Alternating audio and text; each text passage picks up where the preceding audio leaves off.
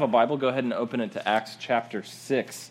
Acts chapter 6, we're going to continue through our, our series, The History of Our Witness. that is just like a, that's like starting in a hole. Sorry. Anytime like you start in front of a group of people with coffee just dripping down your neck, like, it's a rough start. Let's pray. Okay. This is just a thing. All right. Lord, oh God of mercy, we thank you for uh, your wisdom demonstrated in something that the world looks at as foolishness. That in the cross of Jesus, you are reconciling a very alienated and broken world to yourself. Each one of us included, and we are grateful that you have chosen that path of wisdom and apparent folly uh, out of your grace. That in the nature of who you are as a God of self giving love, you have elected to redeem your creation. And so, God, we want to be captivated by that story today as we look into uh, the scriptures and as we look into the reality of uh, Jesus alive in the church through the Spirit. So, God, we give you this morning and ask you to lead us now. In Christ's name, amen. All right. Well, I like to think of myself as a good driver. Um, that was my wife, Lauren, laughing at me in that statement. I actually, as I continue to wipe coffee off of my head, um, I'm going to also say that I may even think of myself as a superior driver to other people. Just, I'm just laying it out there for you guys. I want you to see me in my brokenness. Uh, yeah, that is that is the truth. Uh, I would say that I tend to think of myself as better than other people on the road, at least until uh, a few weeks ago when I had the privilege of having my overinflated self opinion uh, humbled. Um, it was really a fascinating moment. Uh, my wife had made muffins for a family. Uh, a lady had just had her first baby, and so I was sent on the delivery mission, which is great because people thank you, even though she did the work. Uh, and so I come and I deliver the muffins and feeling really great. Muffin delivery makes you feel pretty good. And uh, as I got in my car to back out, I was really shocked to find that something stopped my car and it wasn't my brakes, right? It's like I just crunched the front end of somebody's pretty brand new Toyota. So I pull right back in the driveway, knock on the door, and say, Hey, remember how much you were excited about those muffins? Um, I think I just crunched your car. sure enough, thank God it was actually the people we knew. Insurance took care of everything. Nobody was out really anything except for a little bit of stress initially. But, you know, in the end, I had double blind spots, right? I, I was blind to my own, uh, well, I had an overestimated view of myself, which was a blind spot in and of itself. But to be fair, I also had just simply missed seeing a car, right? Like I did have the sun in my mirror, and there was some other trees overhanging. I just I just missed it because I, I neglected to give a careful examination of what was there. I just neglected to examine fully what was there because I didn't expect anything to be there. Like my ex- expectations kind of set the stage. And so the truth is that each one of us has blind spots as individuals. We've all experienced this on some level, right? Like, I just didn't see that coming, right? Um, and there are some things that just don't come into our view as individuals, which is why community is such an important thing because when we come together, we can see better, right? We have better perception because we have each other in our lives. But also, as a church, at any given moment, any given community of people can have a collective blind spot. Like we can miss things as a people. Perhaps you are new to church, or you've not been to church, or you've not been to church for a long time, or you've been part of a church experience where you were in the blind spot, perhaps. And or there was a, a, a church that was characterized more by blind spots than perception. I don't know what your story is, but the, the point that I want to see this morning is what happens when a blind spot shows up in the church and how that's handled. Um, and, and when we have a blind spot, what we'll learn from today's passage is the result is neglect, actually. That needs in the body of Christ, God's people, are actually missed. And what results is actually something that can be really damaging to our witness. So this series is a look at our the history of our witness through the book of Acts and our witness to Jesus. And the reality is when we have blind spots that cause us to neglect needs in the body of Christ, it actually leads us to live out a very poor rendering of what Jesus is like and who he is. Or to put it positively, when the body of Christ mutually helps itself overcome its blind spots, so there is no neglect in the church, it actually offers the world a faithful rendering of what Jesus is like. It gives credibility to the good news um, of what is actually missing and distorted in the world. So if you have a Bible, Acts chapter 6, verse 1. Now, in these days, when the disciples were increasing in number, a complaint by the Hellenists arose against the Hebrews because their widows were being neglected in the daily distribution. Let me stop there. Okay. There's a lot happening right there. Like the Hellenists and the Hebrews and the daily distribution and the widows. Like, what's going on? Well, first of all, um, it, it, verse 1 says, in these days. It's kind of shocking to think that the entire book of Acts takes 30 to 35 years, actually. It reads like one minute, one thing after another, doesn't it? It's like just, it, it, it just reads like there's no time in between. But the reality is, the text we're reading today is reporting an incident that happens about five years after Pentecost. So, after the Spirit descends on the people and they begin to bear witness with God's power, uh, what happens is five whole years go by, and then we hit this point where the church has grown and it's expanded. It says that disciples have been increasing. So there's more and more and more people who are captivated by the love of Jesus. They become followers of Jesus and they're spreading his goodness in the world. And so with growth comes growing pains, and with growth comes more blind spots. Right? And so Luke, again, I love this. He doesn't give us an idyllic picture of the church, right? He doesn't present us a story where the church has no issues. He actually presents a story where the church has plenty of issues. And so he is forthright here, and he says, actually, the Spirit is present, disciples are increasing, and there's a neglect, neglect problem.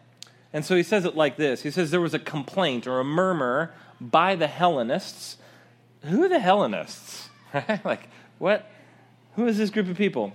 Um, it's a Greek. It's a group of people who are primarily Greek-speaking Jews. So they're Jewish people who have grown up in what was called the diaspora or diaspora, and uh, they had grown up in what was called a Hellenistic culture. So it meant this: that years earlier, hundreds of years earlier, you know Alexander the Great, right? Um, uh, he goes through, conquers an empire, and he exports his own culture to every post that he conquers, right? And so everybody gets Greek architecture, everybody gets Greek art, everybody gets Greek food, which isn't bad, right? Like, uh, and everybody gets Greek language. And so all of these things uh, take place. And when the, the Jews are taken into captivity during the exile, they actually are spread all over this Greek speaking world. And so you would have had Jews who grew up in a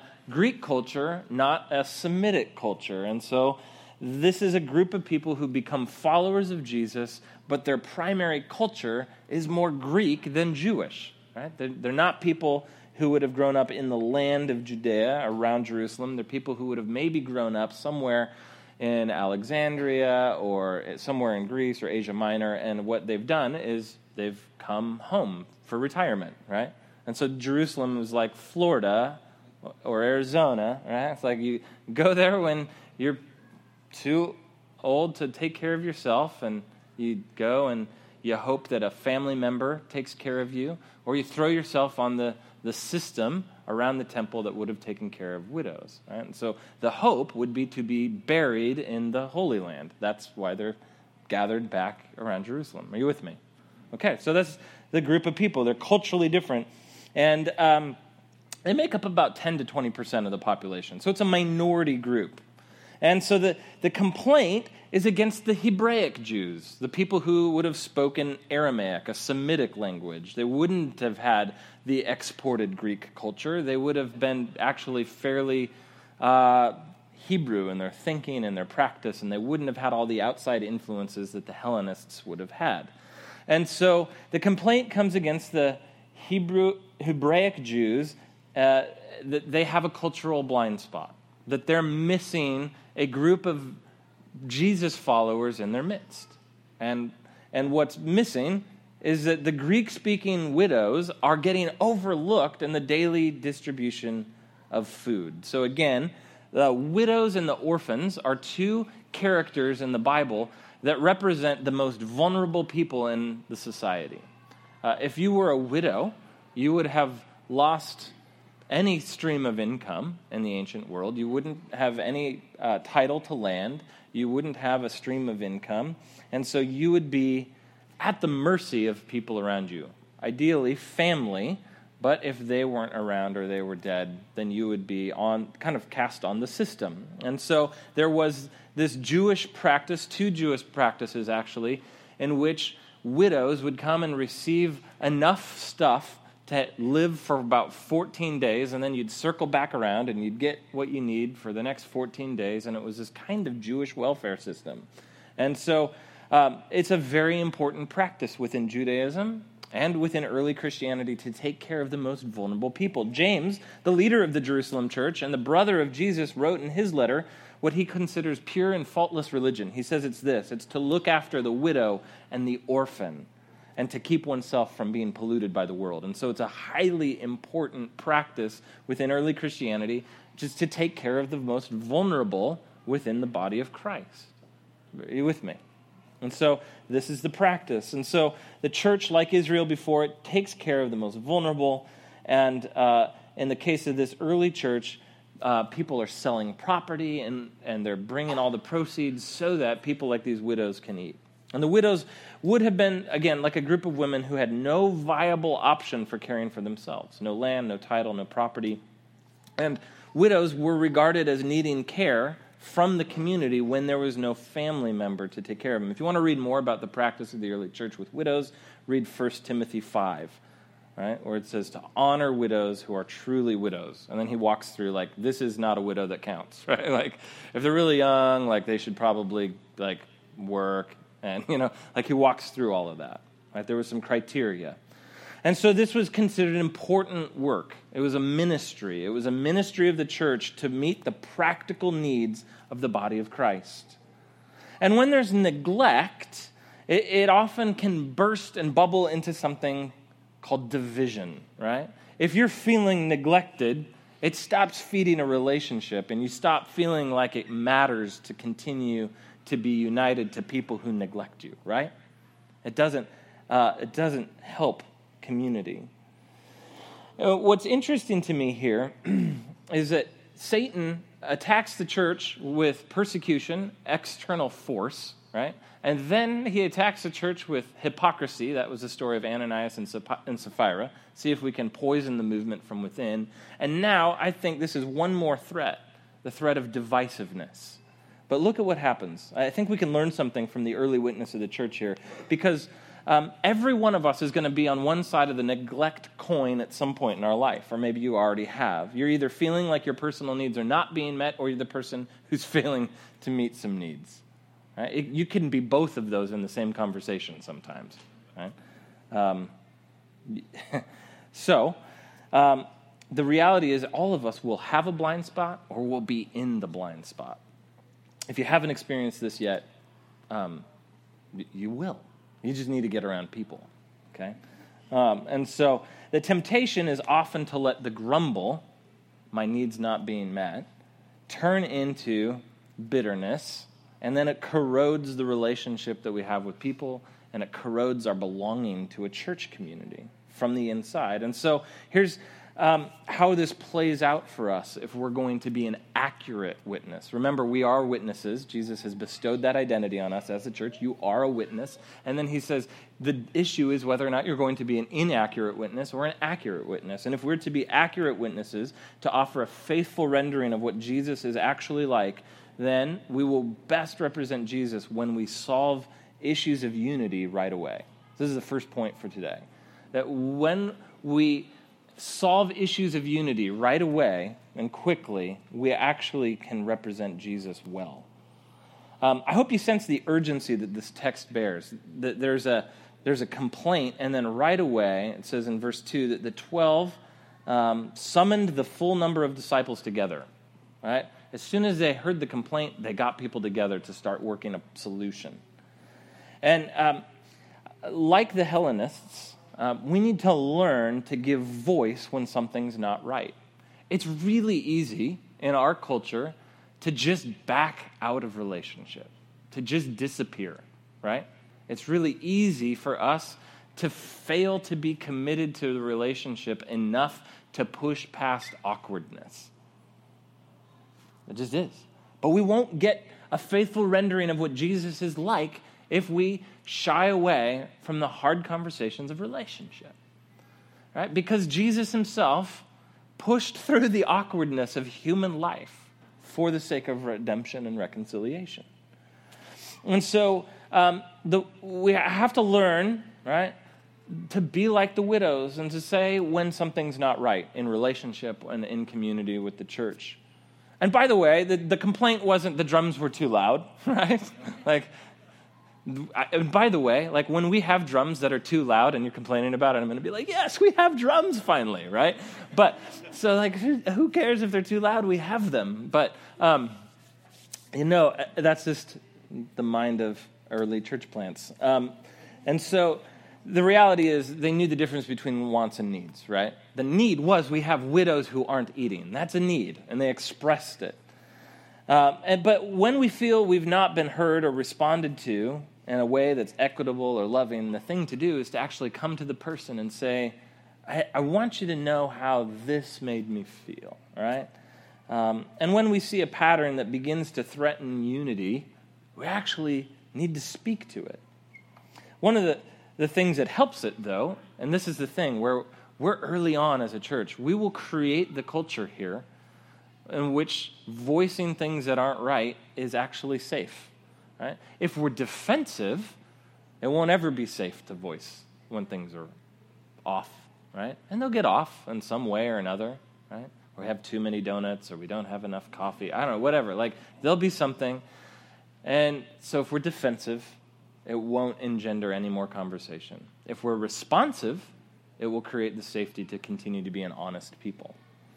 But the point is, we prioritize solving relational issues of unity because it was a priority for Jesus. He says in Matthew 20 or 5, 23 and 24 in his Sermon on the Mount, he says, If you're offering your gift at the altar and there remember that your brother has something against you, leave your gift there before the altar and go. First be reconciled to your brother or your sister, and then come and offer your gift. In other words, unity has a direct relationship to worship. The two can't exist without each other. That's what Jesus is saying. He's saying, if you think you can have worship without unity, you're kidding yourself. And if you think you can have unity without worship, you actually just have a clique. Right? And so that's, that's what he's saying here. We actually want to solve issues of unity quickly for the sake of a faithful rendering of Jesus. So, what happens when the blind spot's addressed? Well, let's look at the text the 12 summoned the full number of disciples together and they said, It's not right that we should give up preaching the word to serve tables. okay, how does that sound? Does that sound like a arrogant statement? It feels that way at first, doesn't it? But let's remember the context. Who are the 12? The 12 apostles Jesus chose, right? And he gave them a mission. He said, You're to go as my witnesses to the ends of the earth. It's been five years and they're still in Jerusalem. What you're hearing is not arrogance, what you're hearing is urgency. We have a mission. We have to tell the news as eyewitnesses to Jesus' death and resurrection. We have got to get the message out. Right? And so it's an urgency, actually. And so, uh, you know, th- they are, are people who are not primarily arrogant or aloof from the needs of the ministry, um, but they are busy being the FDA when, in fact, they have a, a, a call and a mandate from Jesus to take the gospel to the ends of the earth. And so you can sense the frustration of we can't do our primary calling if we're filling in a, a, another person's calling. And uh, one of the things I would suggest to you, too, just to safeguard the assumption that they are being arrogant, is that they have probably been serving the tables for the last five years. And they've been busy doing that, and it's actually hindering the message and their, their ministry of the word. It's actually gotten in the way, okay? And so they're not detached and aloof. If anything, they have been discipled by Jesus, who is anything but detached and aloof as a leader. Right? He was always present with them. In fact, if you want to get another visual on what it was like for an apostle to minister in a context, look at 1 Thessalonians 2, where Paul says, We were gentle among you, like a nursing mother taking care of her own children. We were so affectionately desirous of you that we were ready to share with you not only the gospel, not just the words, right, but also our own selves Right? And then he goes on and he says, Remember our labor and our toil, and we work day and night so that we wouldn't be a burden to any of you. That's the apostle attitude, actually. So they're servants, but their calling is getting diminished. And so the apostles recognize that it's actually sin for them to neglect their primary calling of preaching and prayer. And so they say, uh, which any good leader will do, um, I'm actually getting in the way of other good ministry happening. My ministry has become a bottleneck, and so I actually have to step out of doing too much stuff so that more people can get it done and do it better. Right? That's actually what's happening. And so um, when a leader has to do everything, like wait tables and preach, right? That he's going to end up neglecting somebody. And so, biblically wise leaders know their priorities and they don't get in the way of the ministry of the body. Instead, they equip it and they enable it. And so, um, serving tables is actually hurting their effectiveness. And so, they wisely address the problem and they say, therefore, verse 3, brothers, um, go ahead and pick from among you seven men of good repute. That is, they have a good reputation, they have a track record, they are known. Right? These are not people who are just popular. These are people who have lived out a faithful expression of Jesus. So they have good repute, says that they're full of the Spirit and wisdom. The primary influence in their life is God's Spirit, and they're trustworthy with decisions. They're wise. And so we'll appoint uh, these people to this duty. Verse 4 and then we will devote ourselves to prayer and the ministry of the word. I love the contrast between the apostles and our own modern day leaders, right? Because uh, it's a contrast of character. When the problem comes up, what do they say? Let's fix it, right? You choose some people and we'll empower them, right? They don't say, that's the widow's fault for being neglected, right? They don't blame the victim.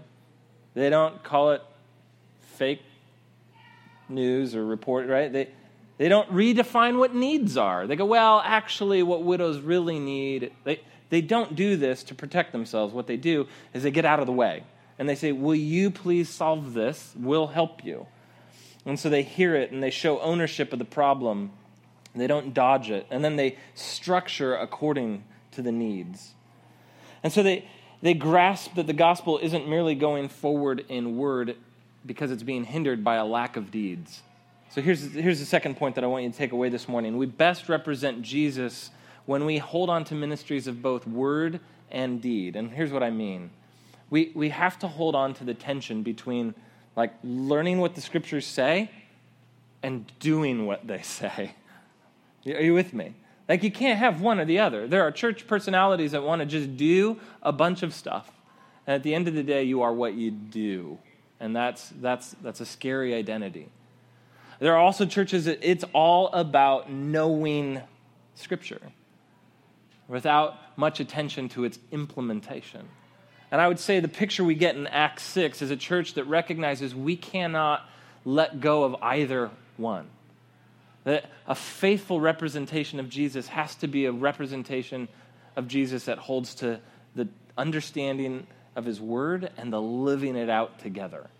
That word and deed are absolutely necessary. One is not better than the other, they actually work together.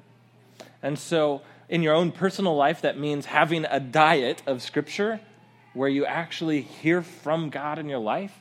And it also means having an output of service where I actually share myself and my gifts and my energy and my resources. That I can't be a faithful representation of Jesus if I'm not hearing from him and obeying him. Like, I have to have both. And then that's also true for the church. That when we neglect deeds, we undermine the potency of the word. But if we also only practice deeds, right, we don't have the clarity of the word that directs and guides and gives meaning to the deeds. This does make sense. And so this is the church we have to be the church that holds on to both. And they say, okay, choose some qualified people. And I love what they say. They say, pick people who have a good reputation, who are full of the Spirit and wisdom. In other words, taking care of these widows is not just a menial task, it's a spiritual activity. Right? Setting up tables in the morning is a spiritual activity here. Watching kids upstairs is a spiritual activity. Setting out donuts is a spiritual activity because we're trying to create an atmosphere where people can encounter Jesus, right? And so the point isn't that it's all about what you do, it's actually about how you do it.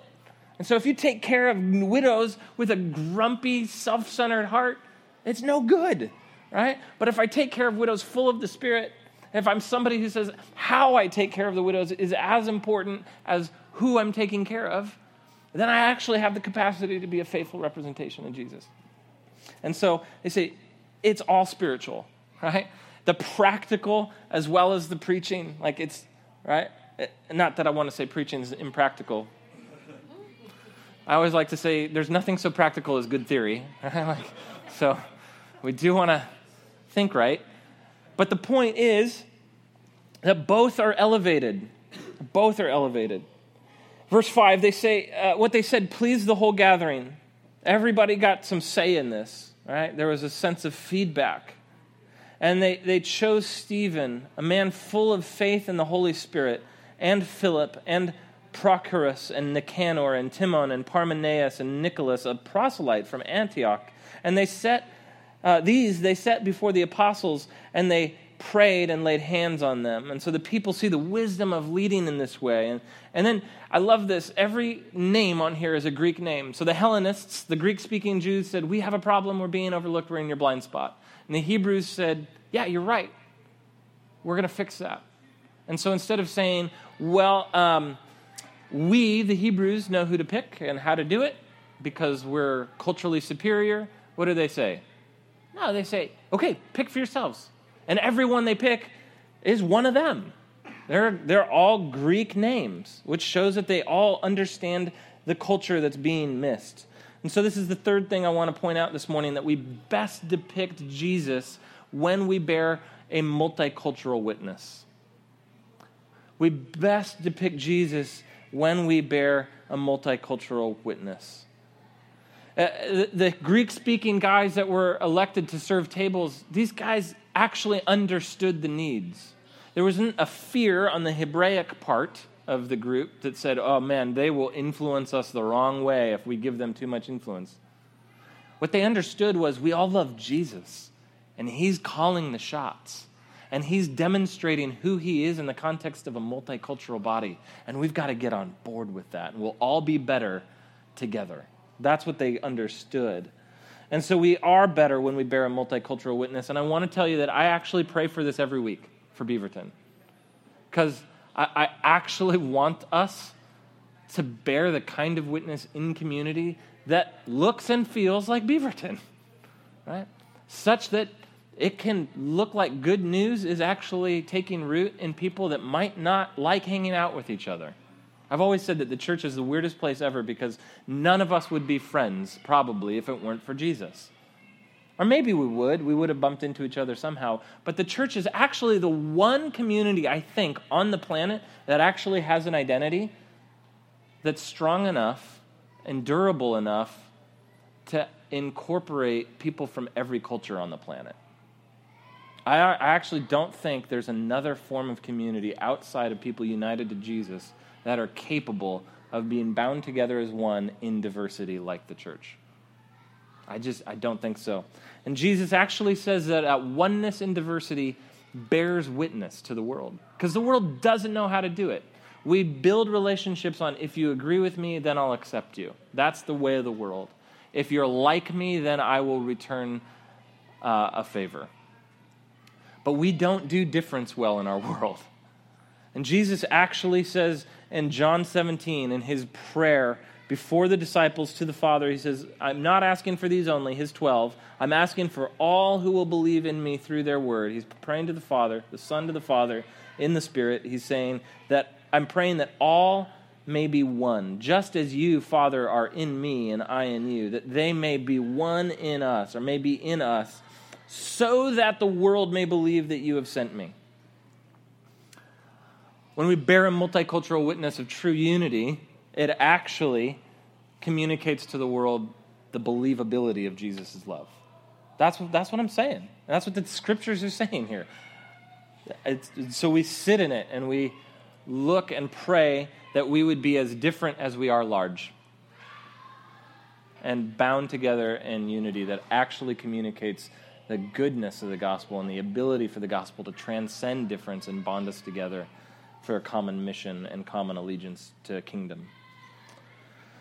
But um, the thing is, uh, the way this works is really beautiful. So they, they, they call together these seven and say, You're commissioned, lead in this way. Um, the word for, that we get for deacon is in here a couple of times. The, the office of deacon is not mentioned here. But later on in 1 Timothy chapter 3, you get to this office of deacon, somebody who is a servant, who serves the practical needs of the body. And this is probably the passage where the church learned that that was a need. Right? Um, so these seven are not called deacons, but they are called to serve. And it's the same root word that we end up with deacon. And so at this point in the story of the church, it's having growing pains and it's learning what it actually takes to become a faithful witness. And later on, we actually install an office to help be that faithful witness. And we'll talk about what that looks like down the road. We don't have deacons here yet, but we have people who are acting like it.